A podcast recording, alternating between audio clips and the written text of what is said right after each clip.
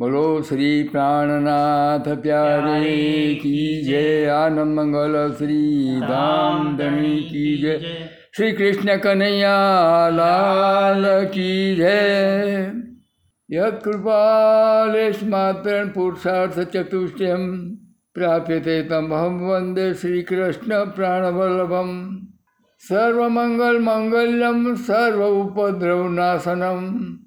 વંદો શ્રી પ્રાણનાથ નિત્યં પદાંબુજદ્વયમ બ્રહ્મજ્ઞાનમ પ્રદાતારમ બ્રહ્મવાણી વિશારદમ કૃપા સિંધુ ગુરુ વંદે તાપત્રય વિનાશનમ પ્રણમ્ય પરમાત્મનમ નિજાનંદમ મહાપ્રભુ પ્રાણનાથમ નિર્દિષ્ટમ માર્ગમ વસ્મી સુખાસ્કદમ બ્રહ્માનંદમ રસજ્ઞાનમ જનકલ્યાણમ હેતવે. પદ્ધતિ બ્રહ્મ સૃષ્ટિનામ વર્ણનમ ચ કરોમ્યહમ. નિજાનંદ કે ચારિત્ર કી ગાથા બુદ્ધિ મહાન. મેં ચાહત વર્ણન કરું મમ બુદ્ધિ અજાન જગદાધાર જગતપતે પૂર્ણ બ્રહ્મ શ્રીરાજ. વિનવોદો કરવદ હો, સિદ્ધ કરો સબ કાજ બોલો શ્રી પ્રાણનાથ પ્યારે કી જય. આનંદ મંગલ શ્રી ધામ ધણી કી જય. વાલો સંદીર સાહજી, પ્રભુ પ્રેમી સજ્જનો, આજે અનંત મહાપ્રભુજીએ જે વાણીની અંદર ચર્ચા કરી છે ને, પેલું રાસ પ્રકરણનું લીધું છે, એમાં પહેલાં પહેલાંથી શરૂઆતમાં આ માયા કેવી છે? આ કાળમાયાનું બ્રહ્માંડ બન્યું છે, એની મેં એ આ માયા કેવી છે? માયા કોને કોને વળગી છે? આ ચૌદ લોકની અંદર આ માયા કોને સતાઈ રહી છે? આ આખું બ્રહ્માંડ જ ચૌદ લોકનું બ્રહ્માંડ જ આખું માયાવ્રત છે. કાળમાયાનું બ્રહ્માંડ. એમાં કોઈ બાકી રહ્યું નથી. એનું વર્ણન કરતા સ્વામીજી કહે છે કે એમાં બ્રહ્મા, વિષ્ણુ, મહાદેવ, શિવ, શક્તિ કોઈ બાકી નહીં. બધાય માયાની અંદર, માયાનું અંદર લપ થઈ ગયેલા. એની બહાર ચૌદલોકની, બહાર કાળમાયાના બ્રહ્માંડની, બહાર એમની સ્થિતિ જ નહીં. એ જ અંદરો અંદર બધા ગૂંચાઈ ગયા, દુઃખરૂપી બની ગયા. સ્વામીજી વર્ણન કરશે પહેલેથી જ હવે પહેલે મોજલની કૌવાત દાવા નળ બળે કંઈ ભાત. તેની કેટલી કહું વિખ્યાત વિશ્વને લાગી જાણે ભ્રાદ માય અગિન બળે અગાધ, તે તો પીળે દુષ્ટને સાધ. નહીં અદક્ષિણની સમાધ. કૃપા કરો છો યમસ્તણી શીખા પણ દો છો અતિ ઘણી. અહની સલ્યો છો અમારી સાર, તો મોહજળ ઉતરશું પાર. એ માયા છે તે બળવંતી, ઉપની છે મૂળ ધણી થકી. મુનિજનને મનાવ્યા હાર શ્રી બ્રહ્માદિક નવ લહે પાર. વાલા સુંદર સાહજી સ્વામીજી આપણને સમજાવતા કહેશે કે આ માયાથી બળવંતી છે. કોઈનાથી છૂટી છૂટે એવી નથી, કારણ કે ધણીના હુકમથી આ માયા બ્રહ્માંડ બનેલું છે.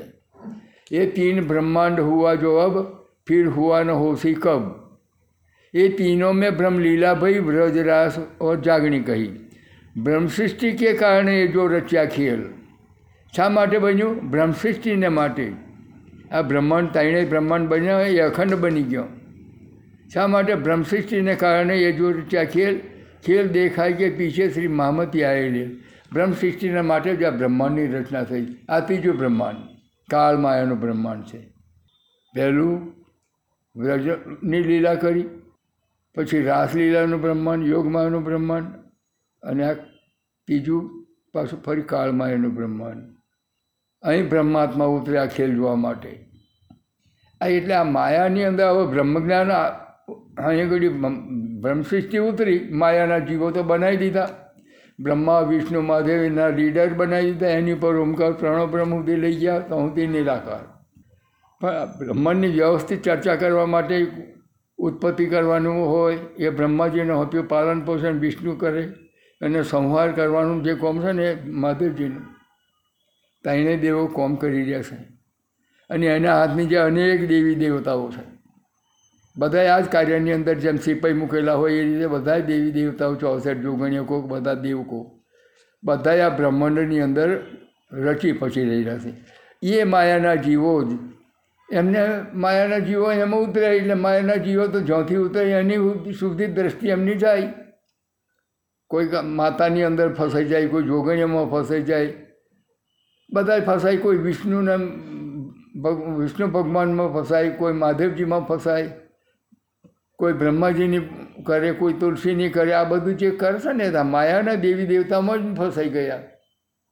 એટલે બ્રહ્મસૃષ્ટિ આવી આ બ્રહ્માંડમાં ઉતરી એટલે માયા અઢારે વર્ણમાં ઉતરી. આવી આવતા જ્યાં જુદી જુદી નાત માયામાં ગુચાયા હવે અઢારે વર્ણમાં ઉતરે એટલે જે જે અહીં માયાના ગુણો હોય એ જ એમના ઉતરે. એટલે અહીંયા એ દેવી દેવતાઓ જે લોકો કરતા એ રીતે એ ફસાઈ ગઈ. મૂળ ઘડી યાદ ના રહ્યું. એ આવી તે ખેર જોવા. પણ એ ગઈ તો સુરતા ઉતરી ગઈ માયા માયાની. એટલે બધાના ગ્રુપમાં ભરી ગઈ એટલે એમને પોતાની યાદ રહી નહીં. મૂળ સ્વરૂપ યાદ ના રહ્યું. એ આ બ્રહ્મ, માયાના દેવી દેવતા, બ્રહ્મા, વિષ્ણુ, મહાદેવ, શિવ શક્તિઓની અંદર જ બધા ફસાઈ ગયા. હવે એને જાગરણ કરવા માટે મહામતી પ્રાણના જે દેવચંદજી મહારાજ મારફતે સુંદરબાઈની વાસના કહેવાય, પરમ રાજ્યની અંગના કહેવાય. એ અવતર્યાને એ બ્રહ્મ જ્ઞાનના તારતમ જ્ઞાન લેવા માટે એ એ જ પહેલાં પોલીસ હાથ જાગણી માટે એ સુંદરબાઈ, સુંદરાવતી નામની વાસના ઉતરી પછી ઇન્દ્રાવતી જે મહાપ્રભુ શ્રી કૃષ્ણની સમીપમાં સેવાદાર હતી, એ ઇન્દ્રાવતી શક્તિ. એ શક્તિ આવી એ મહેરા ઠાકોરનામાં આવી એના અવતરણ થયું. એટલે દેવચંદજી મહારાજે જે સદગુરુ મહારાજ જે આપણે કહીએ, જે સુંદરબાઈને વાસના કહીએ છીએ, એમના કેટલું કઠિન તપ કરીને, બધે ખોરાખોર કરીને, કેટલું કષ્ટ વેઠીને જામનગર આવ્યા એ તો આખું ગીતકની અંદર એમની લીલાનું વર્ણન છે. પણ એમને જ્યારે ચૌદ વર્ષ નિષ્ઠાબંધ ભાગવત જામનગરમાં સાંભળ્યું, અને તે ટાઈમે એમની જાગૃત આત્મા તો જાગ્રત હતી, ભૂખ હતી, હું કોણ, ક્યાંથી આવ્યો, ક્યાં જવાનું આ જેનું ચિત્વ હતું, એમાં પૂર્ણ બ્રહ્મની એમની ખોચ હતા, અને આ સંસ્કાર તો હતા જે, એ આત્મા તો એની જ હતી જોશ જ તો નહોતો અને ધણીએ જ મોકલ્યા હતા. એટલે જાગણી કરવાની આ વાસનાઓને જે આવી બ્રહ્માત્માઓ એમને ચેતન કરવા માટે. પણ માયામાઈન ભૂલી પડી ગઈ એટલે એમને મોકલ્યા જાગણી માટે. એટલે તારતમ જ્ઞાન મળ્યું સાક્ષાત સ્વરૂપ સન્મુખ આવીને દેવચંદી કો દર્શન દિયો વોહે પૂરણ રૂપ. તારતમ કો તત્વ કયો હિરદે બેઠે સ્વરૂપ. ચોપઈ બોલે છે દેવચંદજી મહારાજને સન્મુખ દર્શન કરી દીધું છે. ભાગવત સાંભળતા બધા બેઠા કરતા કથાકારો. પણ અમને તો એક શબ્દ નહીં, પણ ગોલમાલ ન થાય, ભૂલ ન પડે એવી રીતે હૃદયસ્પર્શી એ કથા સાંભળતા હતા. અને પ્રાર્થના ચાલુ જ હતી. ત્યારે તે ટાઈમે ઓચિંતાનું એક ડી, એક એક પેજ બહાર પડી ગયું. પેજની અંદર બધા જે બેઠેલા શ્રોતાઓ બધા સ્તબ્ધ થઈ ગયા. એ પેજમાંથી સ્વરૂપ દેખ્યું. દેવચંદજી મહારાજની દ્રષ્ટિમાં સન્મુખ થઈ ગયું. દેવચંદજી મહારાજને એમના સ્વરૂપનું યાદ આપ્યું કે તમે સુંદરબાઈની વાસના છો, તમે આગળ આવીને આત્માઓને જાગણી કરવા માટે તમારે અહીંયા આવ્યું છે, બ્રહ્માત્માઓને માટે. અને તમે પરમધામનો છો, પરમધામની વિગત બધી હકીકત એમને સમજાવી દીધી કે તમે એવી રીતે આપણે ખેલમાં બેઠા છીએ, આપણે મૂળધામ, પરમધામ, નવભૂમિ, દસમી આકાશ, પછી સ્પક્ષ એ બધું વર્ણન કરી સમજાવ્યું એટલે એમને તો ફોની હતી એટલે એમને જાગૃત થઈ ગયા. તમે એમને આ આત્માઓ અહીંયા આવી છે, એમને જાગણી કરવાની છે તમારે. તે ટાઈમે એમણે તમે મને મને ઓળખો છો. તે ટાઈમે પછી પોતાની ઓળખાણ આપી. અને પોતાને તારતમની ચોપાઈ આપી દીધી. નિજ નામ શ્રી કૃષ્ણજી અનાદિ અક્ષરાતીત એ પોતે મંત્ર ચિંતામણી ફક્ત શાસ્ત્રો બતાડે છે કે એ મંત્ર કેવો તો એ દિવ્ય જ્ઞાન. મંત્ર ચિંતામણી પ્રવૃત્ત સોળ સાણું મહામનું બ્રહ્મ સૃષ્ટિ સાનિધ્યમ દદા તેવો ન સંશય શાસ્ત્ર એનો પુરાવો છે કે બ્રહ્મસૃષ્ટિને માટે જ આ બ્રહ્માંડમાં તારતમ જ્ઞાન ઉતર્યું દિવ્ય જ્ઞાન એ મંત્ર એને દેવચંદજી મહારાજને મળ્યો તારે કે હવે તારે મને પૂછવું છે તારે કે હવે ફરી હું આ સ્વરૂપ દર્શન નહીં આપું તો પછી કહી જશો તો કે તારા હૃદયમાં પછી એ સમીપ એ રાજ્ય એ દેવચંદજી મહારાજના સ્વરૂપમાં કૃષ્ણજી બિરાજમાન થઈ ગયા. પછી દેવચંદજી મહારાજ કહે કે તમે બિરાજમાન હો તો મહારાજ પછી પૂછવાનું કઈ રહ્યા? બધી લીલા તમારથી થવાની. પછી એમણે જાગણીનું કાર્ય ચાલુ કર્યું ને એમાં પ્રા- પ્રાણનાથજી મહારાજ મહેરા ઠાકુર હતા. કેશવદાસ દિવાન હતા. એમના દીકરા મહેરાજ ઠાકુર. એ એમની ઉપર ઇન્દ્રાવતીની વાસના ઉતરી. એ વાસના એ પરમધામથી રાજ્ય શક્તિ મોકલી. એ પાછી ઇન્દ્રાવતીની વાસનાની અંદર દેવચંદજી મહારાજ, પોતે અવતર થઈ અને પોતે એમની પહોંચે સ્વરૂપ થઈને એમને આ જ્ઞાન આપીને એમના હૃદયમાં બિરાજમાન થઈ ગયા. આ જાગણી પ્રાણનાથજી મહારાજને મારફતે અહીં સુંદર સાધનો જાગણી દિવ્ય આત્માઓને જાગણી કરવા માટે પ્રાણનાથજી મહારાજને કઠિબદ્ધ બનાવ્યા અને એમને હાથે જ આ જાગણી કરવાની કરી. તારતમ જ્ઞાન જે દિવ્ય જ્ઞાન ઉતર્યું, પરમધામનું જ્ઞાન ઉતર્યું દિવ્ય જ્ઞાન ઉતર્યું, એ સુંદરબાઈની ઉપર, એટલે દેવચંદજી મહારાજના ઉપર ઉતર્યું. દર્શન ત્રણ ફેરા તો દર્શન આપ્યો કૃષ્ણજીએ. ત્રણ ફેરા દર્શન આપ્યો અને પછી એ પાંચે સ્વરૂપ થઈ અને પ્રાણનાથજી મહારાજ એટલે મેં મહામતીના હૃદયમાં બિરાજમાન થઈ ગયા. પાંચે સ્વરૂપ એટલે એમનું નામ થઈ ગયું મહામતી પ્રાણનાથ. ને તો એમનું જે મનુ- મનુષ્યનું નામ, મનુષ્ય તરીકેનું નામ તો મહેરા ઠાકુર છે. પણ જ્યારે એમનું સ્વરૂપ બદલી ગયું અને જ્યારે ધર્મ બની ગયા બની ગયા અને પરમાત્માનો જોશ એમનામાં ઉતર્યો એટલે વાસનાનું સ્વરૂપ આખું બદલી ગયું. એટલે એમને મહામતી પ્રાણનાથ. પ્રાણનાથ એટલે સમાજને, જે સંસારના જીવોને અને બ્રહ્માત્માઓને જગાડી અને માયા બંધનથી છોડાઈ, દુઃખરૂપી સંસારથી છોડાઈને પરમધામના અખંડ સુખમાં લઈ જવાનું એનું નામ છે પ્રાણનાથ. આપણે એમને પ્રાણનાથ તરીકે સંબોધન સંબોધન કરીએ છીએ. ને તો ખરેખર તો મહામતી જ છે. નરા ઠાકુર પણ એ પાંચ સ્વરૂપ અંદર બિરાજમાન થઈ ગયા એટલે મહામતી બની ગયા. એ દિવ્ય જ્ઞાન. એમને મારફતે સાક્ષાત ધણી અંદર બેસીને આત્માઓને જાગણી માટે પોતે હાજર થઈ ગયા. એ દિવ્ય જ્ઞાન આ બ્રહ્માંડમાં ઉતરવાનું હતું ને એ તો પહેલેથી જ પહેલેથી જ આ અગાઉથી સંદેશો શાસ્ત્રમાં આવી ગયો. શાસ્ત્ર પુરાણોની અંદર તો આપણને અગમ અગમ વાણીની અંદર પહેલેથી કહી દીધું કે એ પરમાત્મા આવશે, નિજ નિષ્કલંક બુદ્ધ અવતાર. એ તારતમ જ્ઞાનરૂપી તલવારથી બધાના સંસંસ્કાર આપશે અને બધી દિવ્ય જ્ઞાન આપીને ધામના દરવાજા ખોલશે. ધામમાં લઈ જશે, બધા સમૂહને જાગૃત કરીને પરમધામ લઈ એ જ્ઞાન કેવું છે દિવ્ય જ્ઞાન? તે શાસ્ત્રો બતાવે છે. કૃષ્ણ લીલામયમ ગ્રંથ નરાસ્તા છા વશિષ્ઠતી તદવતે તે પરમ તમને જ્ઞાન બ્રહ્મા વિષ્ણુ શિવાદિમ સેવ્યમ બીજમ પરત પરમ એ બધા દેવ ભેગો દેવ થઈને અષ્ટવસુ બધા ભેગા થઈને એમની જાગણી કરશે ને બધા દેવ બ્રહ્મા વિષ્ણુ મહાદેવ પણ તેમને સેવામાં હાજર થશે। અને દિવ્ય જ્ઞાન લઈ અને પછી પરમાત્માનું સ્મરણ કરીને એમની આરતી ઉતારશે। બૈનરી નવખંડો આરતી ત્રીજા બુજી કી આરતી, સ્વામીજી વર્ણન કર્યું છે। એ બ્રહ્મા, વિષ્ણુ મહાદેવ પણ એ પરમાત્માનું જ્ઞાન, કૃષ્ણ લીલામય ગ્રંથ નરાસા વિશે તદા તે નંદીનો ભૂતવા ચૈકી ભૂત સમસ્ત બ્રહ્મા, વિષ્ણુ, શિવાદિનમ દીવન તતો તતો વિષ્ણુ સેવિત પદે ચૈકેન દેવા તૌષ્યંતિ પરમાત્માના. આ શાસ્ત્રનો શ્લોક છે. એ સાક્ષાત કૃષ્ણ લીલાનું વર્ણન કરશે, એ જ્ઞાન આપશે અને દેવ, બ્રહ્મા, વિષ્ણુ, શિવ, સદાશિવ દેવગુરુ, શિવગુરુ બધા ભેગા થઈને એમના જ્ઞાનથી ફરી જાગૃત થઈ અને એ બધા ભેગા થઈને દિવ્ય જ્ઞાન એ સ્વરૂપનું પોતે આરતી ઉતારશે. ભયનરી નવખંડો આરતી, વિદ્યા ભીરનંદભુજી એ નિષ્કલંક ઉદ્ધવતાની આરતી. એ પોતે મળીને હરિદ્વારની અંદર એમની આરતી ઉતારતી જાહેર થઈ ગયા. એ બ્રહ્મ જ્ઞાન એ એમણે જાગૃત કર્યું. હવે બ્રહ્મા, વિષ્ણુ, મહાદેવ, આ ચૌદ લોકના રાજા, આ માયાની અંદર જ એ રાજા બન્યા છે. એ માયાના ફસાયેલા છે. એમને કાળ ક્રોધ, મોહ, લોભ, અભિમાન, અહંકાર એમને પણ છોડ્યું નહીં. એ માયાના બંધનના અવતાર લેવા પડે છે એમને શ્રાપ લાગે છે, એમને બધું થાય છે. દુઃખ તો એમને દેખાય છે, પણ બ્રહ્માના રાજા છે એમને લીલા કરી એમને યુદ્ધ કરવા જવું પડે. એમને ગોકુળમાંથી જ્યારે મથુરા ગયા અને કંસને માર્યો, અને કંસને માર્યો અને જરાસનની જે દીકરી હતી, એ એમને જઈને કહી દીધું કે અહીંયા કંસને તો એના ભોણાએ માર્યો એટલે કંસ યુદ્ધ કરવા આવ્યો.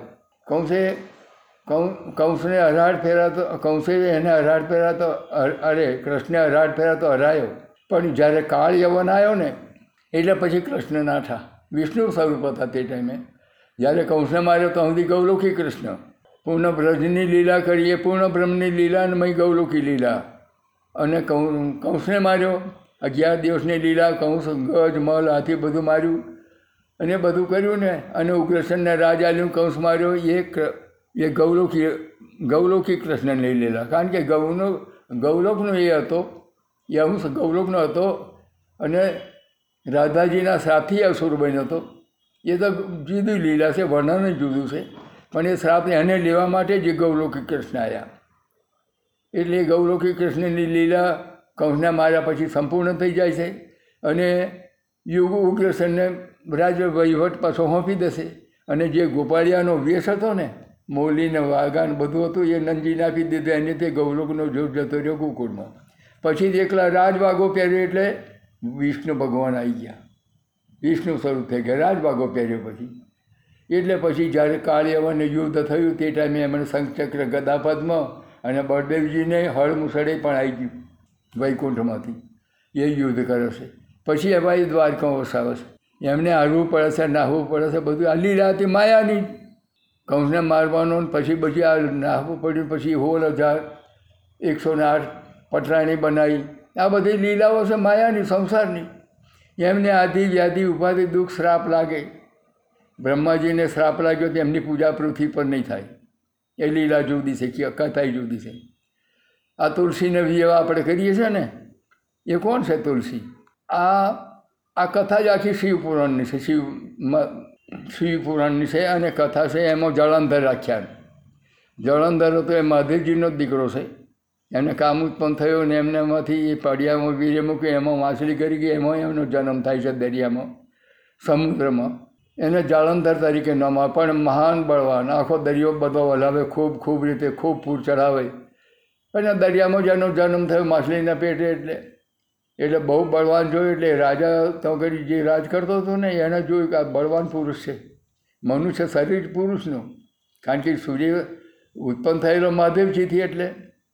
એટલે એને બધાય થઈને પૂજા કરવા માટે, ગોમ થઈને આવ્યા કે આપણે સ્વર્ગ લેવા માટે આવા બળવાન યોદ્ધાની જરૂર છે. જો આવો હોય ને, તો આપણે ઇન્દ્રનો હરાઈને આપણે રાજ લઈ શકીએ. એટલે આખું રાજા બધા નગર સેવકોને લઈને આવ્યો અને કહ્યું કે પધારો, તમે મહાન બળવાન છો, તમે આવી રીતે અહીંયા આગળ જળમાં પડી રહો, એ બરાબર નથી. ચાલો, તમારે તો રાજમહેલની અંદર સુખ ભોગવો. તમે આવી રીતે અવતાર તમારો બેકાર ના જાય, માટે તમને અમે લેવા માટે આવીએ છીએ, પધારો. એને ખૂબ વખોણ કર્યો, તમે આવા બળવાન છો, તમે આવા સુંદર દેખાવ છો ને તમે આ જળમાં એટલે પછી નીકળ્યો, પછી એની ફૂલાર કર્યા ને બધું વધામણી કરીને. પછી એ રાજાએ એને વંદા નામની છોકરી હતી, એ વંદાએ એને પરણાવી દીધી. કારણ કે ફરી નાહી ના જાય એટલા માટે વંદા. અને જુદો રાજમહેલ આપી દીધો. વંદા પણ એટલી પવિત્ર હતી, પ્રતિવ્રતા ધર્મને પાલન કરનારી. એટલે એનું ખૂબ સેવા કરે. કારણ કે પ્રતિવ્રતા ધર્મની પાળનારી એવી ચુસ્ત હતી. એટલે પતિ સેવામાં તલ્લીન હતી એ. એટલે એને લીધે વશ કરી દીધો જળંધરને. એની મૂકીને કંઈ વિખૂટા ના પડતા વંદા પણ એટલી પ્રેમમય હતી અને એટલી જ સેવા કરનારી. એટલે જ્યારે બહુ વખત થઈ ગયો, એટલે હવે જાણ્યું કે વંદાના પ્રેમમાં આ ફસાઈ ગયો, એટલે રાજાએ કહ્યું કે આપણે હવે એને યુદ્ધ લઈએ. એટલે એણે ડંકો નિશાન વગાડ્યો, એટલે બધા રાક્ષસો સૈન્ય લઈને તૈયાર થઈ ગયા. ડંકા વાગ્યો, નગારા વાગ્યો, શંખ વાગ્યા એટલે. એટલે અનિરુદ્ધ તો અહીંયા આગળ વંદાની અંદર પોતાના રાજમહેલમાં હતો. પણ એણે જોયું કે આ શું છે? આ રણયુદ્ધની ભૂંગરો વાગે છે, શું છે? એણે બારીએ રહીને જોયું. તા કે શું છે કે ભાઈ આ? કઈ જાઓ છો? કારણ કે આપણે સ્વર્ગના દેવ લોકો હાથે દુશ્મની સાથે આપણે એની હાથે યુદ્ધ કરવા માટે જઈએ છીએ. તમે તમારી મેતે રહો, તમારે મહેમાન સાહેબ કહેવાઓ તમે જમાઈ હો તમે તમારી મેતે રહો, અમે અહીં ઘડી બહુ બહાદુર છીએ ને, અને બહુ આપણી પાસે યોદ્ધા છે, અમે જઈએ છીએ. અનિરુદ્ધ કહેશે કે હું મર્દ થઈને અહીં બેહી રહું. અહીંયા આગળ એક સ્ત્રી પાસમાં, તો હું તો બદનામ થઉં, હું તો હું કંઈ થોડો મુંવાલી છું. હું પણ આવું. રાજાએ બધા પ્રધાનોએ બધા વિનંતી કે લઈ જવાનું મન તો ખરું પણ છતાં કહે તમારે, તમે અહીં ઘડી અમારા પૂજ્ય છો, તમે ઘડી રહો, અમે અહીં ઘડી યોદ્ધા બહુ બળવાન છીએ, અહીં જઈશું જ. કારણ કે ના, હું આવવાનું. એટલે તૈયાર થયા, લઈ જવા જ હતો. ભાવ હતો જ રાક્ષસોને યુદ્ધ કરવા તો લાયા હતા. પછી વંદા કહેશે કે પ્રભુ, તમે ના જશો. શકતા કે ના દેવી, હું તો જવાનો જ. કારણ કે હું બેહી રહ્યો નહોતો. સમાજમાં મને કનક લાગે. તારે કે પછી એ વંદા કહેશે કે જો તમારું એક વાત માનો તો જાઓ, રજા આપું કે. તાકી બોલ, એક સિવાય નહીં. યુદ્ધે જવાનું છે, એના સિવાય તું મને માગ બીજું. તો હું તૈયાર. તાર બીજું કશું નહીં માગું. એક ફૂલની હાર બનાવ્યો એણે ફૂલનો. ફૂલનો હાર બનાવીને એની અંદર પોતાનો સતીત્વનું પુણ્ય મૂકી દીધું તપ મૂકી દીધું સતીનું પ્રતિવતાનું અને પછી હાર પહેરાયો કે તમે આટલું મારું વચન રાખજો, ગમે તેવું થાય તો અમારે હાર કાઢવાનું નહીં. આ હાર મારો તમારું રખવારું કરશે, રક્ષણ કરશે. આટલું મને વચન આપો, તા કે હા. એ તો હું મંજૂર કે હાર નહીં કાઢું. એ સતીએ હાર પહેરાયો. એટલે એમની રક્ષા કરવા માંડ્યો. એનું સતીત્વનું જે તપ હતું, એને ચારે બાજુ ફરે અને બળવાન તો હતો જ. એ જઈને યુદ્ધનો ડંકો વાગ્યો અને બધા યુદ્ધ ચડ્યા એમાં હોમે બ્રહ્મા, વિષ્ણુ મહાદેવ પણ આવી ગયા, રાક્ષસોના હોમાં. સ્વર્ગ બચાવવા. પણ એ તો મને હથિયાર જ ના આડે. ત્રિશૂળ માર્યું તોય ના આડે. આવું અમને સુદર્શને ના આડે, કશું ના આડે, કારણ કે પેલું રખવારું કરે સતીત્વનું તપ. અને હવે મારે એટલે મહાદેવજીના શરીરમાંથી હાફ દોડીને પડીને નાહી જાય. એક ગદા મારે એની હાથે. વિષ્ણુ ભગવાને બધા અને હોજનું પાછું યુદ્ધ કેવું? દેવી યુદ્ધ કહેવાય. હોજે પાછા પોતપોતાની દાડો હાથના એટલે યુદ્ધ બંધ. પોતપોતાની છાવણીને જતો રહેવાનું. રાતે દેવતા મેલાવ કોઈના અત્યારે તો રાતે દેવતા મેલાવ જઈએ કોકનામ પણ એ રાતે યુદ્ધ નહોતું થતું. એ એ એ દેવી યુદ્ધ હતું. નીતિનું યુદ્ધ હતું. દિવસે વળવાનું રાતે પાછું એક રામ રાવણનું યુદ્ધ થયું ને, તે પણ દિવસે જ યુદ્ધ થાય. પાછું રાતે તો રાવણ એનું લઈને જતા અને આ વાનરો પાછા રામની છાવણીમાં આવી જાય. પાછો સવારે નવ વાગે, આઠ વાગે, નવ વાગે એટલે પછી ડંકા વાગે. એવી રીતે આ સત્યનું યુદ્ધ હતું. એટલે જળંધર પાછો પોતાની છાવણી, રાક્ષસો ચારે બાજુ રક્ષાની પોતાની છાવણીમાં આવી જાય.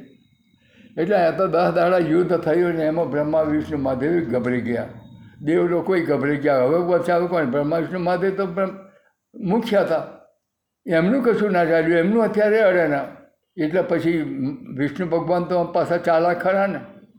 એટલે એમણે જોયું કે આ જળંધર તો જળમાંથી ઉત્પન્ન થયો છે, સમુદ્રમાંથી. તો એમને કે લક્ષ્મી છે એ સમુદ્રમાંથી નીકળેલી છે. એટલે ભય થાય. એટલે લક્ષ્મીજીને મોકલું ધ્યાન થઈને. તો એનું મૃત્યુ ખોરી લાવે કારણ કે એનું મૃત્યુ કોણ આપણને બતાડે? એટલે મૃત્યુ તો લક્ષ્મીજી સિવાય કોઈ નહીં કાઢે. એટલે જાય છે પછી ઘેર વૈકુંઠમાં. અને લક્ષ્મીજીને કહે છે, કેમ? તા કે હું એક હવે તો હિંમત હારી ગયા કહે છે. તારાથી બચાઈ કે છે? તું આગળ થવું તો. તું રસ્તો બતા તાકે શું છે મારી પાસે? તા આ જળંધર જે છે ને, એ તારો ભય છે. એને જળંધર જળમાંથી જન્મ થયો છે. અને તું જળમાંથી એટલે તું બેન થઈને જા. હું ભાઈ તને મળવાઈશું એમ કરીને તેનું મૃત્યુ તું પૂછી લાય. તું એનું મૃત્યુ પૂછી લાય. તાર તે ટાઈમે લક્ષ્મીજી કહેશે કે, પ્રભુ તમે આ શું બોલો છો? મારે હાથે મારું પિયર ઉજ્જડ કરવાનું? ગમે એવું ગોંડો ઘેરું તો મારું પિયર, ગોરાનું પાણી પીવું તો મને સંતોષ થાય કે મારું પિયર કહેવાય. એ મારો ભય કહેવાય. હું મારા ભાઈને મારા પિયરને ઉજાડ કરું? આ તમે મને શું બતાવશો તમારો તાકાત જ મારો હું ના નહીં કહેતો. તમારું ચક્ર મારો, મહાદેવનું ત્રિશુળ મારું, જે રીતે એને મારું હોય મારું. હું તમને યુદ્ધમાં રોકતી નહીં, પણ તમે મારા માટે, મારા હાથે મારા ભાઈનું મત કરાવો કેટલું બધું હલકું કૃત મારી પણ કરાવશો ભગવાન. એટલે ભગવાન ગુસ્સે થયા. તારે તારે એમ કે ને તારે મને મારી નાખીને તારે ભાઈને જ રાજ અપાવું છે ને? તારે મને તું તારું તારે સતી નહીં તારે મારું મૃત્યુ હોતું છે. એમ કે ને તારે? એટલે તું આ નહીં એમ કરતી. તારા ભાઈને આ બધું વૈકુંઠ આપી દેવું મને મારી નાખીને. એને પછી તું એ રાજ કરું એવું છે ને તારા મનમાં? એટલે જ્યારે અવરા વેણ બોલ્યો એટલે તો લક્ષ્મીજી બોલ્યા કે, તમે પ્રભુ આ શું બોલો છો? હું તમારાથી વિખું છું તમારું અસત્ય હોતું છું પણ આ મારા હાથે પિયર ઉજાડ કરવાનું મને સોંપો છો? તમારું મોત હું હોતું એવું લાગે તારું જાઓ હું કહું છું એનું મૃત્યુ ખોરવા માટે જાઓ તો પછી રાતે નવ વાગે ભાઈ લક્ષ્મીજીને થોડીક સુધી મૂકી આવ્યા પછી જાઓ એ છાવણી જાઓ. તો લક્ષ્મીજી છાવણી ગઈ એટલે તો ચારે બાજુ રાક્ષસો તો બધા સિપાહીઓ ચોકી કરતા હતા. કારણ કે હું જળંધરની બેન છું ને એને મળવા આવીશું. એટલે પછી બે રાક્ષસો સિપાહીઓ એમની જોડે ગયા ને જળંધર જો ઘડી એને રહેઠાણ હતું તો ઘડી લઈ ગયા. જળંધરને જોતો કે, ભાઈ ભાઈ, હું તને મળવાય, તારી બેન લક્ષ્મી છું. ભાઈ કહ્યું, એટલે જળંધર દોડતો આવ્યો. ભાઈને પગે લાગી બેનને પગે લાગીને લઈ ગયો. બેન, બહુ આવ્યું થયું. તમે યુદ્ધના સમયે તમે આવ્યા તમે ઘેરે આવ્યા હોય પિયરમાં, તો તમારી સેવા સારવાર કરો. પણ અમે તો અહીં યુદ્ધમાં બેઠા છીએ. તાર કે, ભાઈ, મેં તો હું તારી વાત જાણી જ હું અહીં આવી છું કે કે તું અહીં આગળ યુદ્ધ કરું છું, પણ તો તારા બનાવીને ખબર નહીં, તારા બનાવીને તો ભૂમ્યો નહીં. વિષ્ણુ ભગવાન છે ને, એ તારા બનાવી બહુ કપટી છે. બહુ કપટી છે, તને છેતરીને મારશે. માટે હું તને કહું છું, એ કપટ બહુ કરે છે, તારા બનાવી બહુ કપટી છે. અને તું વિનંતી કરશું કે તું અહીંથી જતો રહે. ને તો તને માર્યાવાના નહીં મૂકે, ને હવે તને બીજા બધા ઠીક છે, પણ તારો બનેવી બહુ ખરાબ છે, બહુ કપટી છે. કારણ કે, બેન, તું ગભરીશ ના. મારો વાર મોકો એમનાથી કોઈનાથી નહીં થાય. આ ત્રણ દાડા મેં બ્રહ્મા, વિષ્ણુ, મહાદેવને પતાવીને તને લઈને હું મારું તો આગળ આપણે જતા રહીશું. હું મારે ઘેર તેડી જઈશ તમને લઈને. માટે આ ત્રણ દાડા સુધી વાંચજો ત્રણ દાડા પછી તો સુધી તો હવે સમય પાકી ગયો, ત્રણે પતાવી દઉં છું કે. દસ દિવસથી યુદ્ધ ચાલે છે. હવે બે ચાર દાડાની અંદર તો સમ સમેટી લઉં છું. તાર ભાઈ કહેશે કે, તું હજુ સમજતો નથી, મારી વાતને જોણ. તારો બનાવી બહુ કપટો છે ને, તું નહીં સમજુ. તું હજુ જાણતો નથી એ કેવો છે. તાર કે, બેન, તું મારી ચિંતા ના કર. તાર કે, મને શી ખાતરી પડે તારું, તને મોત નહીં થાય. તાર કે, જો હું તો નિર્ભય છું, મને કશું હથિયાર એમનું વડે ના. મને પણ ખાતરી છું. તાર કે, જો આ હાર પહેરાયો છે ને એ તારી ભાભીએ મને, એમના સતનો હાર પહેરાયેલો છે. આ ફૂલ કરમાય નહીં. જો એ સત ચૂકે નહીં, તો સુધી આ ફૂલ કરમાય નહીં. આ ફૂલ કરમાય નહીં, તો સુધી આ બ્રહ્મા, વિષ્ણુ મધે કોઈની તાકાત જ મારો ભાર ઓંખો કરે. એટલે આ ફૂલનો હાર તાર ભાભીનો પહેરાયેલો છે અને સતનો હાર છે, એની સતીત્વનો હાર છે. એટલે મારો ભાર ઓંખો થાય એવો નહીં. ચિંતા ના કરી. હાર તાર હું ભાઈ જાઉં છું. તાકે સારું ફરી આપણે યુદ્ધ, મારું પતે એટલે હું તમને તેડીશ. સારું ભગવાનની પહોંચ જાય છે. ભગવાન કે, લાયા મૃત્યુ? તારે કે, શું લાવવાનું મૃત્યુ? તમારી તાકાત નહીં કે વાર મોકો કરો? એને, એની, મારી ભાભીએ એને સતનો ફૂલનો હાર પહેરાવ્યો છે એનો તપનો. એ ફૂલનો હાર જ્યાં સુધી કરમાય નહીં, ત્યાં સુધી એનું મૃત્યુ થવાનું નહીં. અને સુખ, સત ચૂકે નહીં, ત્યાં સુધી આ ફૂલ કરમાય નહીં. એટલે સતી છે, એટલે સત ચૂકતી નથી.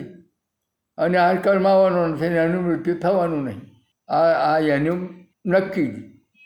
ભગવાન કે મારે આટલું જ જોઈતું હતું કે, ખોરી કાઢ્યું પછી ભગવાન જતા રહ્યા અને રાતે રાતે પાછા જતા સપનું આપ્યું એ વંદાને. સપનું આપશે. સપનાની અંદર સપનામાં જોયું તો સપનાની અંદર યુદ્ધ થાય છે અને જળંધરનું માથું કપાઈ જાય છે. એવું એને સપનું આવ્યું એટલે ઊભી થઈ ગઈ ઊંઘમાં જાગી ગઈ. જાગીને જોવા ગઈ ત્યાં એનો નિયમ હતો કે હું સચૂકું તો આ બાયણા તાડ છે એનું માથું ટપ દઈને પડે. એનું માથું પડે તો જોવાનું કે હું સચૂકી છું. અને તો જ અહીં ઘડી એ જળંધરનું માથું પડે. એટલે તાળમાં બાયણામાં રોપેલો જ હતો. એટલે ડોટે ડોટે આમ જોવા ગઈ તો તાળનું માથું તો અધ્ધા તાળ તો અધ્ધર છે. એ તો પડ્યો નહીં. તાર કે હું સચૂકી નહીં. તો પછી જળંધરનું આમાં ખોટું સપનું કેમ આવ્યું? આ માયા મૂકી હતી વિષ્ણુ ભગવાને. જુઓ કપટ. માયા મૂકી. એટલે એને આવી રીતે સપનું આવી દીધું.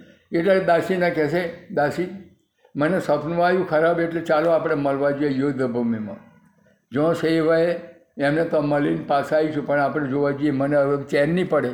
કારણ કે એમને મૃત્યુનું સપનું આવ્યું એટલે હવે શું કન થાય કહેવાય કે માતાજી, તમને ખબર છે કે એમને અવશ્ય એ શુદ્ધ કારણ કે મને ખબર છે કે આ તાજનું માથું ગર્યું નથી, અને મને ખબર છે હું સત ચૂકી નહીં. એટલે એમને કશું ના થાય, પણ સપનું આવ્યું એટલે મારે મળવું છે. એટલે રથ કાઢ્યો અને રસ લઈને દાસીને બે નીકળ્યા. તો યુદ્ધ ભૂમિએ જતા સુધી તો પરોડિયું થવાયું. એટલે ભગવાને શું કર્યું? રસ્તામાં વિષ્ણુ ભગવાને એક મોટું સરોવર બનાવ્યું. મોટું સરોવર. એને આ બાજુની દર, એક જ દરવાજો એ. દરવાજે આગળ જ એમને મઠ બનાવ્યો, સિદ્ધ પુરુષનો. સાધુ થઈને બેસી ગયા, સમાધિ લગાવી. અને એક ચેલો બનાવ્યો તો તોંગડી ધૂણી હરગાવે, લાકડો હરગાવે અને તોંગડી ચાલમ ભરણ પીવે. અને જે સરોવર બનાવ્યું, ચારે બાજુ એવું પગથિયાનું શણગારેલું એવું ચણીને તૈયાર રંગ રંગીતવાળું સમુદ્ર પાણી પણ એટલું બધું ભરેલું. એટલે હવા થવાનો નિયમ બતાડ્યો ને એટલે પેલા મગડો કૂકડોને એવું બધું બોલ્યું જનાવરો. એટલે પછી આ વંદા કહે છે, દાસી, તાકે કેમ બા? તાકે જે પરોળ્યું થઈ ગયું કે? તાકે આપણા કંઈક જો તલાવ મળે તો આપણે સરોવરમાં લઈને નહીં લઈએ. અને પછી નહીં ધોઈને જઈએ એટલે તો નાહવાની ચિંતા માટે. તાકે હા, એવામાં કે જો જનાવર કંઈ બોલતો હોય તો જોઈ લે. તો તો અહીંયા વિષ્ણુ ભગવાને બનાવટી બનાવી દીધેલું હતું. અહીંયા જનાવરો બોલતા દેખાય એટલે કે ચાલો જઈએ. તો ગયા. તો નહીં લીધી એમણે. બધા નહીં કપડાં બધા બધું તો નીકળ્યો બહાર નીકળ્યો દરવાજે.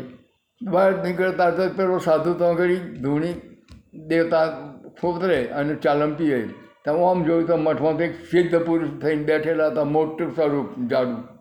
અને ભગવાન જ પોતે સિદ્ધ પુરુષ થઈને વિષ્ણુ ભગવાન બેઠેલા. એટલે પછી એમાં તારકે પછી આ વંદા કહે છે કે અહીંયા છે ત્યાં સંતોને દર્શન કરતા જઈએ આપણે. એટલે પાછા મઠમે ગયા દર્શન કરવા. ત્યાં તે ટાઈમે પેલો સાધુ બેઠો તો ગઈ માયા ઈધર નહીં આને કહે, એ તો સીધો કા મઠે ઈધર નહીં ઘૂસને કા? અરે, અમારે તો દર્શન કરવા આવ્યું છે, અમારે બીજું કશું નથી જોઈતું. દર્શન કરવું છે. અને મહારાજ જાગે, તમારે બે પ્રશ્ન પૂછવા છે. એટલે પેલા વિષ્ણુ ભગવાન તોથી બોલ્યા અચ્છા બચ્ચા, ઉસકો આને દે, બેઠને દે, આવવા દે. વિષ્ણુ ભગવાને આવવા દેવાની રજા આપી.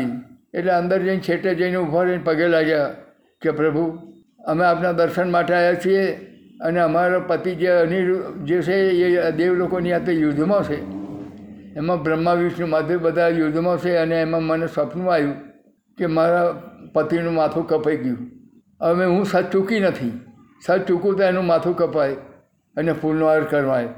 તો આ કેમ આવું થયું? મને એવું સપનું આવ્યું એટલે હું અહીં એમને મળવા માટે આવી છું. તો હવે હું તમને પૂછું કે ખરેખર સપનું આવ્યું હાશું છે? હું સત્તો ચૂકી નથી. ત્યાં વિષ્ણુ ભગવાન પોતે જતા હતા કે મેં બોલતા, મેં દેખતા હું. તેના પથિકા સિર કટ ગયા. જો તું ચાહતી હો તો મેં ઉસકા ટુકડા લાદું ઇધર હા, કે મહારાજ, મને બતાવજો. જવું હોય તો અહીં ઘડી બતાડી દઉં કે એને લાવી દઉં કે છે. તા કે બતાવો કે. એટલે પહેલાં પહેલું જોયું ને તો પગ આવ્યા પગ ઓળખી ગયા, હા, એ જ છે. એવા પગ બનાવ્યા પોતે જ બનીને આવ્યા વિષ્ણુ ભગવાન. પછી આખું શરીર આવ્યું ધડ આવ્યું તાકે બરાબર, પછી હાથ આવી ગયા.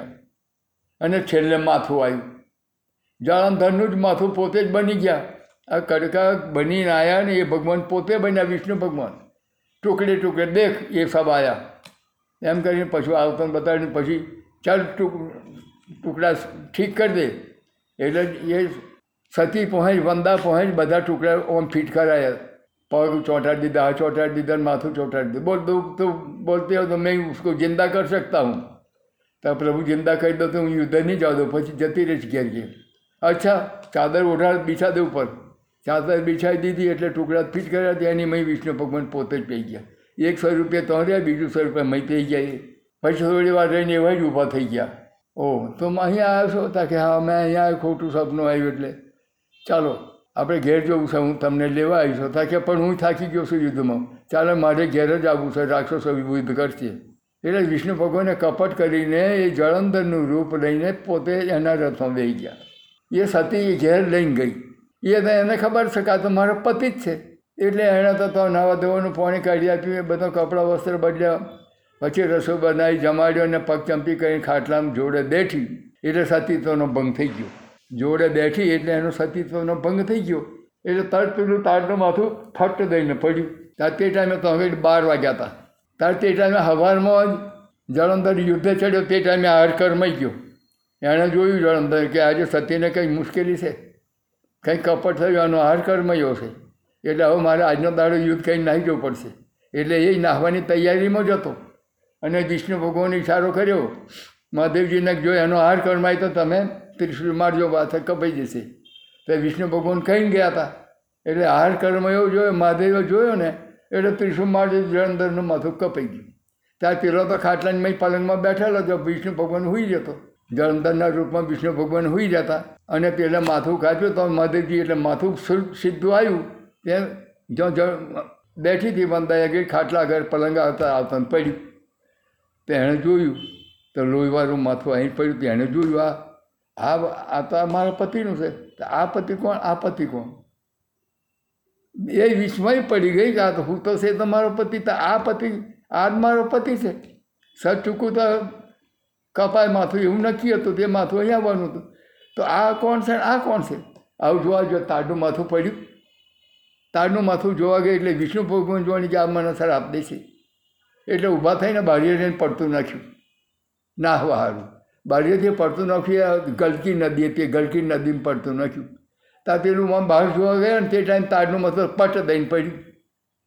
અને આવીને જોયું ત્યાં તો મને નાસ્તો જોયો વિષ્ણુ ભગવાનને. એટલે પછી આ સતીએ ક્રોધનો શ્રાપ દીધો. દુષ્ટ ત્યાં મને મારું વ્યભિચાર કરી, મારું સતીત્વનું કલંક લગાવ્યું જ્યાં હું તને શ્રાપ દઉં છું, પથ્થર થઈ જા. ત્યાં વિષ્ણુ ભગવાનનો હોમો શ્રાપ આપ્યો કે તું મને શ્રાપ આપું છું, હું પથ્થર થઈ જા ત્યારે તું વનની વનસ્પતિ થઈ જા. ત્યારે વંદા કહેશે ત્યાં તે મારું સતીત્વને કલંક લાગ્યું. મારું પણ ચૂકવી દીધું, મને ભ્રષ્ટ કરી નાખી. પણ મને વગર કે શા માટે તે શ્રાપ દીધો? ત્યાર પછી વિષ્ણુ ભગવાન કહેશે મેં તને શ્રાપ દીધો, પણ હું તને અંગીકાર કરી દઉં છું. શ્રાપનું નિવારણ કરું. હું તને અંગીકાર કરું છું. તારા મના મારી પૂજા થશે. એ તુલસી બની પછી. પહેલાં શાલિંગ્રમ પથ્થર બન્યા શાલિંગ્રમ બન્યા. અને આ વંદા હતી ને વનની વનસ્પતિ એટલે તુલસી બની. હવે વિષ્ણુ ભગવાનની જ્યારે પૂજા કરવાની હોય તો તુલસી જોડે મૂકવી પડે. તુલસી જેવા બધા કરે છે ને, એ આ જળંદરની સ્ત્રી છે. પણ ભગવાને મારી નાખી. અને એની જોડે ફરી લગ્ન કર્યું. આપણે અહીં મારી નોખીને લગ્ન કર્યા શું કે? પણ એ બાળકુમારી માણસ એની જોડે કે વિષ્ણુ ભગવાને વચન આવ્યું કે તારાવાના પૂજા થશે તો મંજૂર નહીં કરું. તારાવાના મને મને જમાડશે તો નહીં જમવું એટલે પહેલી તારી ને મારી અંગાતે તારી આરતી થાય ને મારી અંગાતે આ પૂજા કરે તો જ હું મંજૂર કરીશ. તારથી તુલસી તુલસીની પૂજા વિષ્ણુ ભગવાનની જોડે મૂકવામાં આવે છે અને થાળ ધરાવે ને તો એ તુલસીની જોડે ભગવાન, વિષ્ણુ ભગવાન જોડે મૂકવાની. આ તો લોકો ગોળા છે ને તુલસીને થાળમાં ઉના ઉના શીરા મૂકી દેશે અરે થારમાં તુલસી ના મૂકાય. કોઈ પત્ની કોઈ શીરામાં પગ મૂકે તો કોઈ પુરુષ જમે. આ તો ભગવાનની સ્ત્રી થઈ ગઈ. ભલે પેલાને મારીને લાયા, પણ પણ પોતે અપનાવી લીધી, પણ એ તો સ્ત્રી ભગવાનની બની ગઈ પત્ની. હવે એ તુલસીનો થાળ ધરાતો હોય તો તુલસી જોડે દેહાડીને એની પૂજા કરવાની. પણ આ તો ઉનામણા શિરામાં મૂકી દેશે પછી પ્રસાદ લેતો કે પેલો શિરામ પેલો પ્રસાદ તો બધી સીન ફોન આપો તે પાછા પ્રસાદને તુલસીને ફોન હું ખાઈ જાય આ ભાઈ, તમારી માં છે આ તો. વિષ્ણુ ભગવાનની પત્ની બની એટલે તમારી માં થઈ. એને ચવાય તમારથી પૂજા જ કરવાની હોય. પણ આ જગતની રચના તો જુઓ, આ રીતે આ બ્રહ્મા એમને શ્રાપ લાગ્યો. એવા એમની પુત્રીનો શ્રાપ લાગ્યો. મહાદેવ એમને પણ શ્રાપ લાગેલો છે. એમના શરીરના ટુકડા થઈ ગયા. આ બધું, આ કાળમાં એનું બ્રહ્માંડ છે. એમને બીક લાગતી હતી, ડર હતો. એમને ભસ્માસુરથી એમને નાહવું પડ્યું. ભસ્માસુરને વચન ના હોય અને ભસ્માસુરને જ્યારે વચન આપ્યું જેના ઉપર હાથ મૂકે એ બની જશે. એટલે એવી તાકાત આવીને એને બધાને પાડવા મળે ભસ્માસુરને પાર્વતી પણ દેવ લોકો ગયા ભાઈ, આ તો બધી પૃથ્વી પર રોષણ વાળવા મળ્યું અને તો બસ ચાલ ચાલવા મળ્યો. જેનવાઈનું ટિફિન લઈ લે જેનવાઈની પાછળ પડે છે. અને હવે કોઈને ડરતો ને જેની ઉપર હાથ મૂકે બળી જાય વચન આલ્યું મહાદેવ એટલે. એટલે એને કબજો કર્યો. એટલે પાર્વતી કહેશે ચાલો તો હું આવું. કે પાર્વતી આવતા મહાદેવને જગાડવા માંડી. કે આ ઉઠો, આ કોણ શકે કે? આ જેનો એના બંધન પડ્યો છે એટલે આ તો પાર્વતીને જોઈને આવો એવું ગોડો થઈ ગયો. કારણ કે એની પર તાકાત હતી કે મહાદેવ બોલશે તો માથે હાથ મૂકી દઈશ. વચન આલુ જેની પર હાથ મૂકે બળી જાય. એટલે મહાદેવજીને પાર્વતીને જોઈને પાર્વતી કહે છે, અલ્યા, શું કરો આમ કરો? એટલે એણે તો આમ ઓછો તતડે એટલે ગભરે મહાદેવજીને માથું ઢાલીને હલાઈને મહાદેવજીને જગાડ્યા. જાગો જાગો. આ જો પેલો હોમ શું કરે છે કે? તો પેલો નાટક કરતો હતો પાર્વતીને જોઈને, મોહિત થઈ ગયો. તો મહાદેવ કહે બેઠ જા. સમજતે નહીં એ કોને? તેરી માએ. હોને તો ગુસ્સો ચડેલો, તો હવે હાટે હોમ સંભળાવી દીધું. તાર ઊભો રહે કહેતા જોવું હોય એમ કરતો હાથ મૂકવા આવ્યો ને, મહાદેવ જોઈને કે હાથ મૂક્યો છે. ને વચન આપ્યું છે કે જેની પર હાથ મૂકશે, એ બળીને ભસ્મ થઈ જાય. એટલે એનું નામ છું એટલે મહાદેવ ઉપર હોમ હાથ મૂકવા, એટલે મહાદેવ કે પાર્વતી, ના હોય ને તો ભૂક્કા. એટલે આગળ પાર્વતી પાછળ મહાદેવ નાઠાને એવો તૈડો સુર પાછળ. પાર્વતી સીધી વૈકુંઠમાં જતા રહ્યા. વૈકુંઠમાં વિષ્ણુ ભગવાનને કહેશે પ્રભુ, આવી રીતે દશા થઈ. મહાદેવ ભગવાન વિષ્ણુ ભગવાન કહેશે કે આ કળા જો હોય તો ભોળિયા મહાદેવ એટલે વરદાન આપી દેશે સમજાવવાના જેના આને મુશ્કેલી કરશે ને મારે બચાવવા આવવું પડે ઘડીએ ઘડીએ. ચાલો હું આવું છું. તમે દેવો અહીંયા ઘડીએ હું જઉં છું. એ પાર્વતીનું રૂપ લઈ અને મહાદેવ તો ઘડી હોમો, ગયે જાળંદરના અરે ભસ્માસુરના હોમો. અને મહાદેવ દોડ્યા, તે આગળ જતાં મોટું ઝાડનું ઝુંગ આવ્યું ને, એમાં વાંદરાનું રૂપ લઈને ઉપર ચડી ગયા. વાંદરો બની ગયા અને ઝાડ ઉપર ચડી ગયા. આ તો પગલે પગલે ચડેલો પર ડોટો, સડખે ડોટ મેળતો હતો એવું બધો ગયો એ સડખે જતો હતો હોમામાં જ ભગવાન પાર્વતીનું રૂપ લઈને આવ્યા પાર્વતીનું રૂપ લઈને આવ્યા પછી તો ભગવાન હવા માંડ્યા પાર્વતી રૂપે. આવો આવો તાકે હું તો તમને મોહિત હતી પણ પેલા હતા ને જોડે, એટલે હું દોડી હતી કે. તાકે હું તને તને કશું ના કરું, હું એને જ મારવાનો હતો, તને નહોતો મારવાનો કે. હવે તમે જ મને ગમો છો કે. તાકે આપણે લગ્ન કરી લઈએ. તાર પણ લગ્ન તો કરીએ કે છે. પણ મહાદેવજીએ મારી જોડે લગ્ન કર્યું ને, તે ટાઈમે તાંડવ નૃત્ય કર્યું તું, નાચ્યા તમારી જોડે. હું નાચું મારી જોડે નાચવા લાગો તમે, તો હું તમારી જોડે લગ્ન કરું. કોણ બોલે છે આ પાર્વતીના રૂપમાં ભગવાન, વિષ્ણુ ભગવાન? જોવા લીલા એમની. તમે તાંડ મારી જોડે તાંડવ નૃત્ય કરો, ભગવાન જો મહાદેવજી મારી જોડે નાચે એમ, તો મને પ્રસન્નતા લાગે ને હું પછી લગ્ન કરું. તાકે હા, ચાલ પેલો તો મોહિત થઈ ગયેલો હતો, મોહમાં અંધો બનેલો હતો, એટલે તૈયાર થઈ ગયો. તે ઠેકડા ભરવા માંડ્યા, એમ એને ઠેકડા ભરવા હું હાથ કરવા માંડ્યા, એમાં હાથે કરવા નાચવા માંડ્યો, ફૂંદડી ફરવા માંડ્યો. તો જેમ પાર્વતી કરે, એમ હોમો એવો એમ કરે, એમ કરતો કરતો જે ડા, જમણો હાથ હતો ને ભસ્માવાળો એ આમ કરતો આમ કંઈ માથે હાથ મેળ દીધો, ભગવાને, વિષ્ણુ ભગવાને. એટલે પેલો તો મોહમાં અંધો બનેલો હતો. એ નાસ્તો નાસ્તો એણે હાથ મેળ દીધો માથે. તો અહીં તો બળ હતું જેને માથે હાથ મેળે ભસ્મ થઈ જાય. એ જો હાથ મેળ્યો એને તો ભસ્મ જેવું થઈ ગયો. પછી આ મહાદેવજીને બચાયા. આ બધાય દેવ લોકો હો માયાના બધાના વિકારોથી એવાય છૂટા ને એવાય દુઃખી દુઃખી છે. એમને શ્રાપ લાગે છે, એમને મરવાની ભીતિ લાગે. જો તળે છે બધા જો જો બ્રહ્મા વિષ્ણુ માથે બધાય હવે એને પરમાત્મા કેવી રીતે કહેવાય? બ્રહ્મના રાજા છે તો. અત્યાર સુધી નતા હમતા બ્રહ્મના રાજા ત્યાં બધા લોકો એની પાછળ અત્યારે પૂજ્ય તરીકે વર્ગે છે ને એવા વૈકુંઠના રાજા છે, પેલા શિવપુરીના રાજા અને બ્રહ્મપુરીના રાજા છે.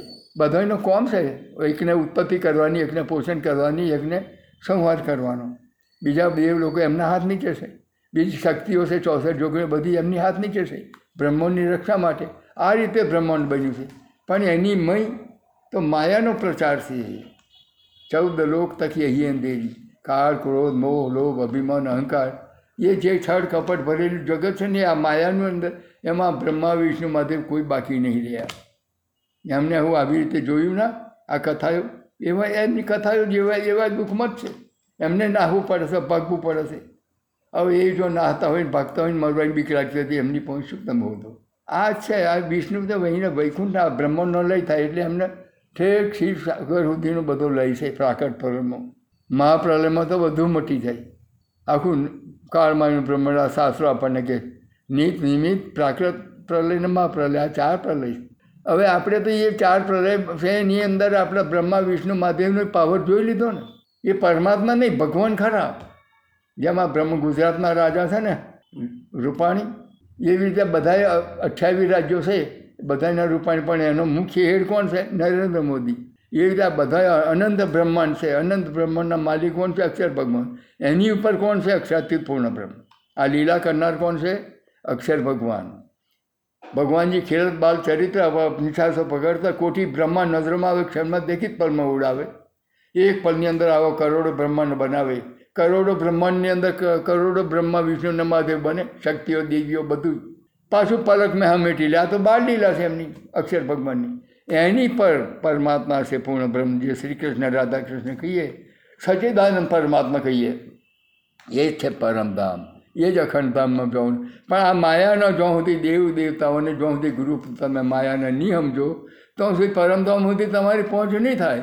તમે અહીં નહીં ગૂંચી જવાના. એટલે સ્વામીજીએ પહેલું આ માયાનું પ્રકરણ આપણને સમજાવવા માંડ્યું છે કે આ ચૌદ લોક થકી અહીં અંધેરી આ માયા છે અતિ બળવંતી, ઉપની છે મૂળ ધણી થકી.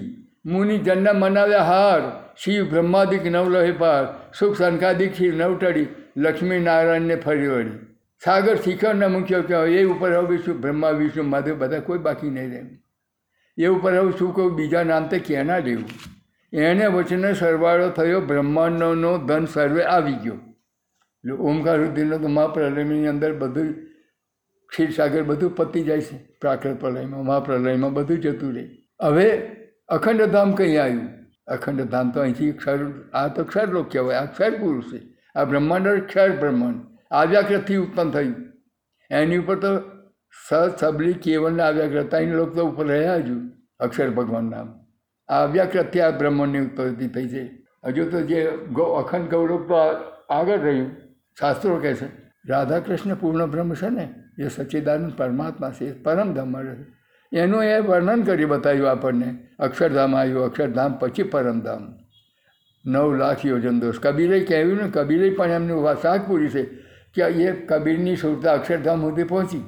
કબીર કહે છે, ચલતે ચલતે પગ થકે નગર રહ્યા નવ કોષ, બીચમાં ડેરા પડ ગયા કબીર કીને દિએ દોષ અહીં સુધી આવ્યા નગર રહ્યા નવ લાખ કોષ હજુ આગળ રહ્યું, જો જો તો અખંડ થમ તો. પણ બીચમાં ડેરા પણ ગયા કબીર ના દિએ દોષ. અહીં મારું તો અહીં ગુડી આવતા આટલેથી આગળ મારી પણ જ્ઞાન નહીં.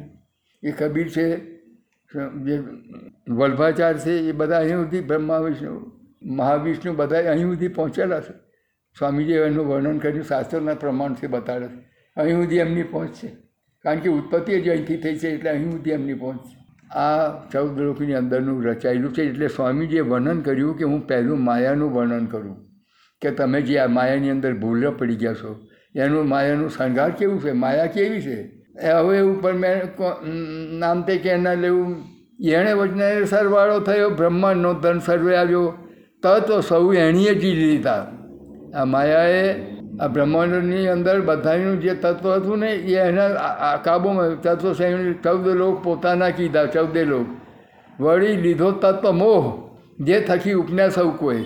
આ મોહ સાગરની અંદર બધા ઉત્પન્ન થયા છે. જે થકી ઉપન્યા સૌ કોઈ, તત્વ મોહ જે થકી ઉપન્યા સૌ કોઈ. એનો આયુધ અમૃતરૂપ રસ, છળ, વળ, અગન, કુટીરને કોમલ ચંતર ચતુર ચપલ. આ બધા એનો હથિયાર છે માયાનો એ માયાનો એવો હથિયાર છે કે એને કોઈ જીતી ના શકે. ચંચલ ચતુર ચપલ. આ બધા એનું સ્વામીજી એનું વર્ણન કર્યું છે કે એનો હથિયાર શું છે? માયાનો. ચૌદ લોક પોતાના વધી લીધો તત્વ મોહ જે થકી ઉપન્યા સૌ કોઈ. એ ચૌદ એને તત્વ લીધીને ચૌદ લોક પોતાને વળી લીધો તત્વ મોહ જે થકી ઉપન્યા સૌ કોઈ. ઇન્દ્રાવતી કહે, વલ્ભા, એ માયા છે તી છલ. હવે જુદ માર્યું છે આમ શું એનું કહ્યું ન જાય એ બલ. એના આયુધ, અમૃત, રૂપ, રસ, છળ, વળ બલ અકલ અકિન કુટિલને કોમલ, ચંચલ, ચતુર, ચપલ. આ બધા એના શણગાર છે કે ભલ ભલાને ફસાઈ દે, ચાલાકી છે. રૂપ, રસ, અમૃત, બધું એની હથિયારો હરાડી દે માયા, એટલે એની અંદર ભલ ભલા ફસાઈ જાય.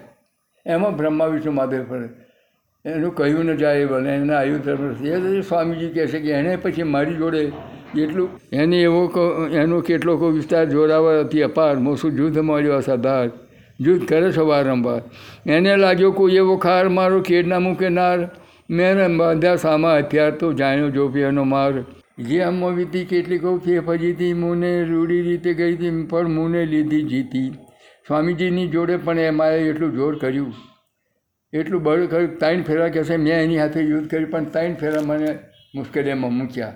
ત્રણ ફેરા મારી હાથે યુદ્ધ થઈને મુશ્કેલી કરી કારણ કે એમના વર્ણન કર્યું છે કે ધર્મની પરીક્ષા કરવા માટે દેવચંદજી મહારાજના શિષ્ય તરીકે એવાય તો આગળ હતા. અને બિહારીજી દેવચંદજી મહારાજના ગુજરી ગયા પછી આ ધર્મનો ભાર, જવાબદારી, નાદબિંદ અને પુત્રબિંદ, એટલે નાદબિંદ એટલે દેવ, પ્રાણનાથજી મહારાજ જ્ઞાનથી ઉત્પન્ન થયેલા. એમને જ્ઞાનનો જે હથિયાર હતું, જે સંપત્તિ, એ જ્ઞાનની સંપત્તિ પ્રાણનાથજી મહારાજને આપી અને જે ઘરની સંપત્તિ લક્ષ્મી સંપત્તિ હતી એ બિહારીજીને આપી. એટલે આ ધર્મની સંપત્તિમાં જે આ જાગણી કરવાનું કાર્ય એ પ્રાણનાથજી મહારાજને એમણે સોંપેલું હતું.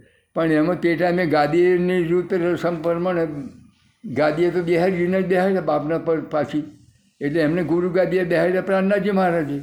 એટલે એટલે દેવચંદજી મહારાજના જેટલું કે એને મૌન આપવું જ પડ્યું.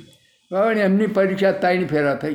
કહ્યું કે એમની ત્રણ ફેરા પ્રતીક્ષા કરી. એક ફેરા તો નિર્દોષ તરીકે સુંદર સાહેબ પ્રાણ બિહારીજીએ એમને કસ કસોટી કરી એ કોમે ગયા હતા. ધર્મના કોમે, રાજાને તો નોકરી કરતા કોમે ગયા અને દર્શન કરવા દરરોજ આવતા હતા.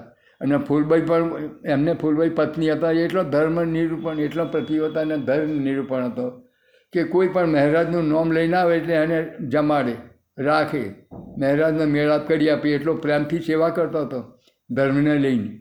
ત્યાં બિહારીજીને તો પેલો જે આવ્યો, સુંદર સાથ, મળવા માટે, તાર તે ટાઈમે બિહારીજીને પૈસો ભેટ નહીં ગરીબ હતો એટલે ભેટ નથી કરી. એટલે એને કાઢી મેળ્યો ને એની પેલો શેઠ્યો અને એને હજાર રૂપિયા ભેટ કરી, એટલે એને મૌન આપ્યું. પણ પેલાને બિચારાને એને કશું નહીં આપ્યું ને એને કાઢી મેળ્યો આવું કાઢી મેળ્યો બે દાડા બેસી ગયો પણ બિહારીજીએ આવો એવું ના બોલ્યા. પછી આવું રડતો રડતો ગયો ને હવે તો તો કોમે ગયેલા પંદર દાડા ધ્રોળ અરે અમદાવાદ. એટલે મને આશ્વાસન કોણ આપે પછી પ્રાણનાથજી મહારાજનું ઘર પૂછતો પૂછતો ગયો અહીંયા સુંદર સાથ એટલે ફૂલભાઈ એને આવતા આવકાર આપ્યા આવો ભાઈ. એણે બધી હકીકત મને તો ગુરુજીએ કાઢી મૂક્યો. મારી પણ પૈસોની ધન સંપત્તિને મને એમનો દર્શન કરવા દર્શન ના કરવા દીધો. તાકે હાલ બે હજાર તું રે એવા એવા બે દાડા આવવાના છે. કાલે નહીં તો પંદર થાય જશે તું અહીં રે. પછી ફૂલભાઈ એને જમાડ્યું, રાખ્યો. અને આસન હું કરવાનું જગ્યા આપી. આ વાત બિહારજીએ જાણી. બિહારજી ગુસ્સે થયા કે જેને હું કાઢું નહીં હોય એ ફૂલબાઈ કેવી રીતે કાઢી રાખી શકે? જે નિર્ધન છે ને કશું આપતો નહીં, ધર્મ અમૃતો નહીં, ભેટ ના આપે એટલે એટલે એને કાઢી મૂક્યો. એટલે આ ફેર આવે તો પ્રાણનાથને પણ આપણે તરછોડો બી આવું હમણાં નક્કી કર્યું. એટલે બીજે દિવસે પ્રાણનાથજી મારા દર્શન, રાજનો વહીવટ કરીને રાજમાં બધી સંપ હિસાબ હોંપી અને રાજાંતોથી પાછા સીધા મળવા માટે આ નિયમ એટલે? એટલે મળવા માટે બિહારજી એટલે એમણે બિહારજીએ બે શિષ્યો આગળ મૂકી દીધા દરવાજે. કે તમે કહી દો કે બિહારજી કે એમ કહે છે કે તમારે બે જ કોમ. કે બિહારજીએ જે તરછોડી નાખ્યો સુંદર સાધના તમારી પત્નીએ રાખ્યો હવે તમારે પત્નીને જોઈતી હોય તો અહીંયા આગળ તમારે આવવાનું નહીં. અને ગુરુ ગાદીની જો જરૂર હોય તો પત્નીને છોડવી પડે. બેમાંથી ઠીક કરો. નહીં તો જાઓ, પત્નીની જરૂર હોય તો તો જતા રહો અહીં ધર્મના માટે અહીંયા અમારે તો આવવાનું નહીં. આવું ગુરુ ગાદીએ બેહાડેલા પ્રાણનાજી મહારાજી. અને ધર્મ સંકટમાં ક્યાંક તમે જો અહીંયા આગળ આવવું હોય દર્શન કરવા, તો પત્નીનો તિરસ્કાર કરવો પડશે. હવે પેલીનો વોંક પહેલાં સુંદર સાથને જમાડ્યો રાખ્યો એ જ. હવે પ્રાણનાથજી મહારાજની આ પહેલી પરીક્ષા માયાએ કરી. એ માયાએ કરી હતી. એની મેં તર ફૂલભાઈને તરછોડી દે, પણ ફૂલભાઈએ એમને પાછી વિનંતી કરી કે અત્યારે તો ધર્મના માટે તમે ભલે તરછોડી પણ તમે મારા આત્મામાં બિરાજમાન જ છો. પણ જ્યારે મારી અંતિમ સમયે મારી વિદાયગીરી થાય તો તમે શમશાનમાં પણ મને આશીર્વાદ આપવા આવજો. આટલી જ એમણે માગણી કરી. ફરી ફૂલભાઈએ એમને બોલાયા નથી, પ્રાણનાથજી મહારાજ ગયા દેહ પડી ગયો, પણ ના જવાયું. જો આ ધર્મનું સંકટ, કેવી કસોટી પ્રાણનાથજી મહારાજને પોતાની પત્નીને તરછોડી છોડી? ગુરુ ગાદીને ધર્મને હાચવવા માટે. એવી એવી રીતે રાજ વહીવટમાં શેઠને તેડવા ગયા. તે ટાઈમે રાજાને કહી દીધું કે આ બેર આ બેરોસીટ ઉતરી ગયા ને એમનું ધન સંપત્તિ લઈને મહારાજા અહીંયા આવી ગયા અને ખો, એમ ભાઈ પચાઈ પાડશે. એટલે એને આવે એટલે લઈ લો. એટલે સિપાઈ મૂક્યાને જેવો શેઠનું ત્યાંથી લઈને આવ્યા ભોણ એની હાથે આ સિપાઈઓ કબજે કરીને મહેરા ઠાકોરને એવું લઈને રાજા દરબારમાં લઈ ગયા. એમની મહી તો જેલમાં પૂરી દીધા. અને હિસાબ આલો. તો એ તો હિસાબ રેડી હતો. એ ઈશાબાલ તો મહિનો રહ્યો, મહિનો થયો. તો સુધી એમને જેલમાં રહીને હિસાબ પવિત્ર થઈ ગયા એટલે કાઢી મૂક્યા. ત્રીજી ફેરા દેવચંદજી મહારાજ જતા રહ્યા એમની પાછળ જે ધન સંપત્તિ પોતી ભેગું, ભેગી હતી, ઘરની એ બધી ભેગી કરી આજુબાજુથી લઈને એમની પાસે એક ભંડારો કરવાનો હતો ગુરુજીનો. એટલે એમાંય પાછું બિહારીએ પાછું કે ભાઈ પદવી તો ચોપ્યો જો એવો આ ભંડારો કરશે તો મારું હલકું દેખાશે? લોકો મને નહીં માને ને એને માનશે. એટલે પછી પાછું એની કોણ છોકરી કાં તો રાજ ભંડારમાં તમારા દીજોવન તરીકે નોકરી કરશે ને, એટલે રાજ ભંડારમાં ચોરી કંઈ ના મૂક્યું છે. એ બિહારી જાય, પાછું નોકરી ચમચાગીરી કરતો ને, મોણ મોકલીને રાજાને કોણ ભંભેર્યા. કે આ તમારા દીવન ખજોનામાંથી આ દીવન પદની નોકરી કરશે ને, એમાંથી લઈને ધન સંપત્તિને વાપરી શકીએ હવે એમાં દેવચંદજી મહારાજનો જ ભંડારો કરવાનો હતો. પણ એને કહ્યું કે મારી ક્રેડિટ બદલી જાય ને કે? મારી ઇજ્જતના મનની મોને એને મોને. એટલે રાજાએ પાસે એમને જેલમાં પૂરી દીધા. હવે આ તો લાયા હતા પોતાની સંપત્તિનું. પણ છતાંય રાજ ભાઈ પણ ખજોના મૂકી દીધું. અને તો ઘડી જેલમાં પૂરી દીધા અને રાજા બીજે દાડ જતો રહ્યો અમદાવાદ. તો ઘડી પેટા અમદાવાદ બાદશાહ હતો ને એના હાથ નીચે રાજ હતું. એટલે તો હિસાબ કિતાબ હાલવા ગયા. તો ઘડી એમને કેટલો સમય થયો તો સુધી એમના ભાઈ બે ત્રણ જણા એમની જોડે જેલમાં રહ્યા. અને તો ઘડી વાણી ઉતરી અને તો ઘડી કૃષ્ણ લીલાનું દર્શન થઈ ગયો. રાજ્યનું દર્શન, કૃષ્ણનું દર્શન થયા બીજો શરૂ થઈ, રોણી હોમો જરૂકો રાજમહેલ, રોણીનો મહેલ. તે રાતે હવે જોયે કે હવે શું કરે છે? તો તો જોયું હોય દિવ્ય જવારું કૃષ્ણ કનૈયો અને ગોપીઓનું કેવળ લીલા રાસલીલા થતી જોઈ. બધોએ જોયું કે આ તો દિવ્ય પુરુષ, આ ચોરી ન હોય. આ ચોર આવું ના કરી શકે. એટલે તરત રાજા આવ્યો જે ટાઈમે ત્યાંથી એટલે તરત કહ્યું કે તમે આ તો મોટી મોટી ભૂલ કરી, આ રાજનું પતન થશે. કારણ આ તમે આ ચોર નો આ તો માન દિવ્ય પુરુષ છે. અમે કૃષ્ણના દર્શન કર્યો, રાસલીલાનું દર્શન કર્યું. અમે દિવ્ય રાસ થાય છે રાતે તો એમની દર્શન આગળ. અને એ વાણી ઉતરી. એ દર્શન થયા એટલે રાજાએ તરત જ માફી માગી અને તરત એમને વિદાય કરી અને જે એમણે લીધું હતું એ આપ્યું ઉપરથી સરફાવ આપી દે એવી રીતે ત્રણ ફેરાયા આ માયાએ એમને સતાયા. એટલે ત્રણ ફેરા યુદ્ધ કર્યું માયાએ. પછી ગતમત હવે લઈ વર્ષ પોતાને કરી, પછી ગતમત મારી હરી લઈ વર્ષ પોતાને કરી. તમે અનેક શિખાપણ કહી, પણ મેં ભરમાડી નવ લહી તમે પહેરે પહેરે સમજાવી, મુને તોય બુધન આવી. જુગતે કરીને જગાવી, લઈ તારતમે લગાવી. તમે અંતર્ગતે દીધા દ્રષ્ટાંત, તારે ભાગી મારા મનની ભ્રાંત. હવે તમે આવ્યા એકાંત સંસાર દશા થઈ જાઓ જ્યારે ધણી ધણવટ કરે, ત્યારે બળવેરી ન હરે વળી ગયા કામ સરાડે ચડે, મન ચિંતવ્યા કારજ સરે. આ માયાનું પ્રકરણ છે. એ માયાનું પ્રકરણ સ્વામી સુંદર સાથને કહે છે, ચૌદ લોક તકે કોઈ દેવ બાકી રહ્યો નહીં. તો તમે આ માયાના જીવો પણ એમ જ વળી ગયા. તમે તો છો બ્રહ્માત્મા. તમારું તો ઘર અહીં નહીં પરમધામ ચૌદ લોકની પાર જવાનું છે. તમારી કેવી દ્રષ્ટિ હોવી જોઈએ? કેવું શીલ સંતોષ કેવું આત્મબળ હોવું જોઈએ? પોતાના સ્વરૂપને યાદ કરો. ધામ ધણીકી જય